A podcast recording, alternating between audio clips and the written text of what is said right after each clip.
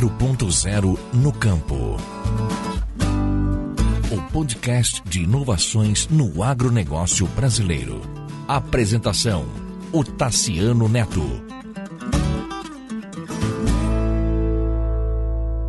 Olá, tudo bem? Este é o episódio número 75 do podcast 4.0 no campo. Eu sou o Tassiano Neto, Industry Partner da Elo Group, uma consultoria especializada em analytics, tecnologia e gestão, e também atuei como secretário de Agricultura do Espírito Santo. Neste episódio, eu convidei uma referência na advocacia agrária de agronegócio no Brasil, que é o Dr. Francisco de Godoy Bueno. É, o Dr. Francisco é sócio de um escritório muito famoso na cidade de São Paulo, atende diversas indústrias e produtores rurais, um escritório grande lá, especializado no agronegócio, e nós conversamos sobre três temas que impactam o mundo rural brasileiro. E, isso, e tudo conectado com a nova lei do agro, que foi recentemente aprovada pelo Congresso Nacional e pelo Presidente da República. Nós tratamos de financiamento, né, as novas modalidades de financiamento e garantia dentro da lei do agro, tratamos sobre regularização fundiária e tratando sobre terra, né, é, é, mecanismos de, de estrangeiros é, pegando garantia em terra no Brasil, como que isso funciona dentro da lei do agro, enfim. Nós juntamos todos esses temas e o Dr. Francisco, de forma muito didática e clara, ele nos disse exatamente como que, quais foram as mudanças e como é que está o arcabouço jurídico nesses temas no Brasil. Eu vou soltar agora a entrevista, lembrando se você, nós temos um plano, né, por assinatura, alguns planos, se você quiser ajudar esse podcast para a produção de podcast, é só entrar no site do PicPay e tem várias assinaturas possíveis e algumas delas você recebe um voucher que dá direito a entrar no site a Revia Coffee, que é um marketplace especializadíssimo em café, e você ainda, além de ajudar o podcast, você vai estar recebendo na sua casa todo mês é, um café selecionado pelo Revia Coffee. Tá joia, gente? Muitíssimo obrigado viu, por sua companhia. Um forte abraço. Eu vou soltar agora a entrevista com o Dr. Francisco.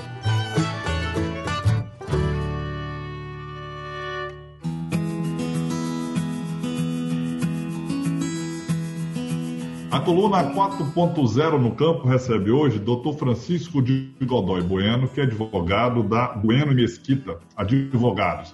Doutor Francisco, muito obrigado viu, por estar presente aqui na coluna 4.0. O senhor representa e é sócio dos principais escritórios do advocacia do agronegócio brasileiro. Queria que você pudesse nos ajudar um pouquinho, jogando luz sobre as mudanças na questão do financiamento que vieram a partir da aprovação pelo Congresso Nacional e pelo Presidente da República da Lei do Agro, por gentileza. Obrigado. Em primeiro lugar, está sendo um grande prazer, acompanho o seu podcast aí, um grande prazer poder participar, uma oportunidade estar tá aqui com a sua audiência. É bom, a lei do agro foi muito divulgada, né? Ela, ela como uma como uma forma de impulsionar o crédito rural. Ela trouxe especialmente a novidade do patrimônio da afetação rural, que eu tenho falado que não é grande uma novidade, é uma modalidade diferente de hipoteca que facilita, na verdade, a hipoteca parcial do imóvel, é, juntamente com novos títulos, né? por exemplo, a cédula de imóvel rural, a, a cédula de imóvel rural é, que, vai, que vai permitir é, que essas modalidades de garantias sejam permanentes, né? que você possa é, tratar vários contratos com a mesma garantia, dando celeridade ao crédito rural e uma segurança de que eventualmente o produtor não precise hipotecar todo o imóvel para uma dívida menor representativa. Isso vai facilitar, teoricamente, vai aumentar o acesso ao crédito, mas vai dificultar, vai, vai, vai tornar mais complexa a análise de crédito, porque você poderá ter múltiplos, múltiplas dívidas sobre o mesmo imóvel e regras de precedência, de preferência e tal. Então, mas é, dentro do contexto da lei do agro, é, é, trouxe, ela trouxe mudança também na questão de terra para estrangeiros. Né? Você podia contextualizar para a gente? Sim, é, bom, na verdade, esse, é, essa questão da aquisição de terras é, por empresas brasileiras de capital estrangeiro é, é uma discussão que já vem se arrastando desde 2008, que houve um parecer da AGU é, que, que reanimou uma restrição é, da, aplica, da, da, aquisição de terras por empresas de capital estrangeiro é, de 1971.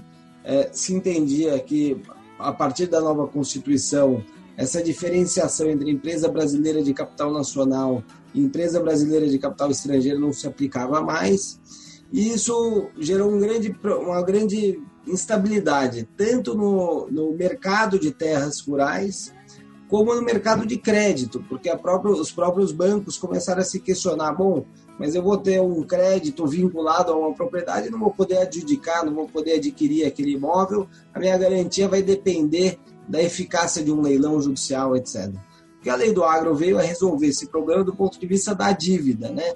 Então, a, os bancos estrangeiros que vierem ao Brasil é, financiar os produtores rurais brasileiros vão poder é, receber os imóveis é, decorrentes de, de, dívida e tal como, como formas de sua propriedade.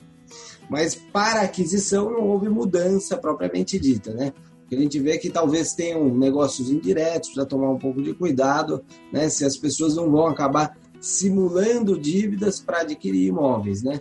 É, e isso, como ainda paira essa discussão sobre a aquisição direta ou indireta é, de imóveis por empresas de capital estrangeiro, continua essa celeuma em torno do investimento estrangeiro. Eu, particularmente, assim, não vejo é, grande problema, mas eu vejo que há uma divisão no Brasil. Você acha que isso afeta a questão da soberania nacional de alguma forma? Qual é a sua visão? Eu acho que, bom, nesse mundo digital que nós vivemos, né, acho que o conceito de soberania, de povo, nação, território, língua, né, quer dizer, cada vez mais é, é tem se alterado. É, em primeiro lugar, a soberania se faz com a eficácia, é, com a segurança jurídica, né, com a eficácia do ordenamento jurídico.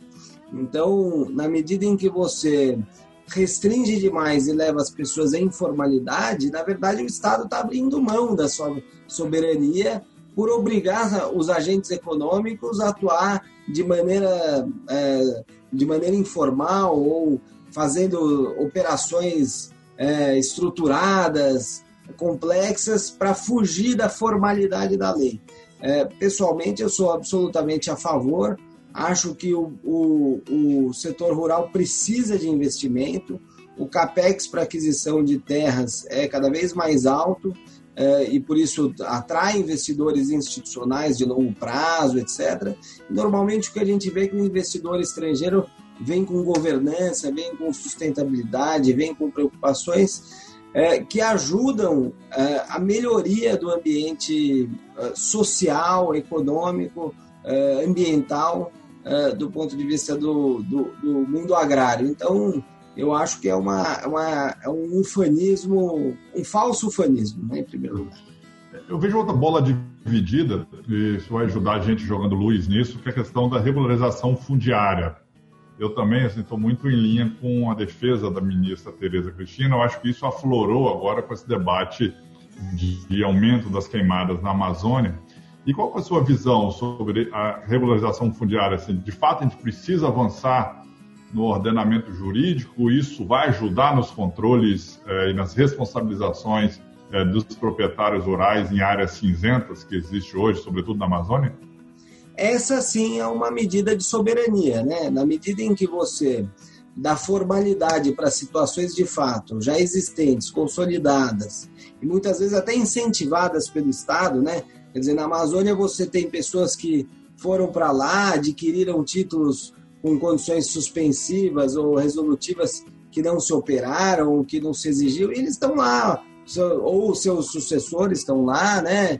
Sejam sucessores herdeiros, sejam comprador, adquirentes daqueles imóveis. Então, todo, todo, toda vez que o Estado permite a informalidade, ele abre mão da soberania de organizar a sociedade, né? E esse é o pior dos mundos, né? Porque a, ainda mais o direito de propriedade é a base de toda a, a atividade econômica rural, né? Que depende muito do direito de propriedade da terra. Por isso, em primeiro lugar, eu acho que a gente deve buscar essa solução de um passivo imperial. Né? A história, eu acho que a grande discussão eu tenho falado que a história nos ensina que o direito de propriedade nasceu do Brasil como um privilégio.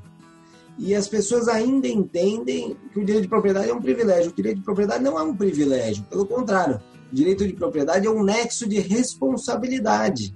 E por isso o Estado brasileiro tem interesse em que, em que as pessoas adquiram a propriedade para poder exigir da, dos proprietários a obrigação de bem zelar por aquelas áreas, poder cumprir o Código Florestal, especialmente na Amazônia, e proteger o nosso maior patrimônio que tem, que é o nosso meio ambiente natural.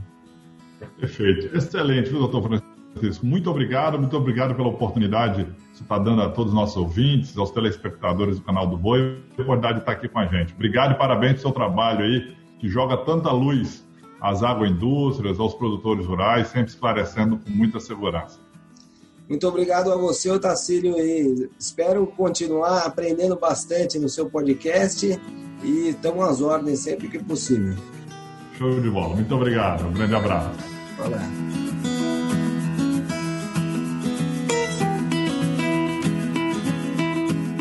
E aí, o que, que, você achou? Doutor Francisco sabe muito, viu? Ele tem muito artigo publicado, viu, gente? Quem quiser, coloca no Google aí, quiser aproximar, aprofundar nos temas, só colocar no Google Dr. Francisco de Godoy Bueno e vai ver muito conteúdo dele publicado aí em revistas, em sites especializados. É, quem é do mundo rural mesmo, quem é produtor rural, vai ver coisa de qualidade publicada por ele. É, vale a pena é, ler tudo que o Dr. Francisco assina. Muitíssimo obrigado viu, por sua companhia, um forte abraço e fique com Deus.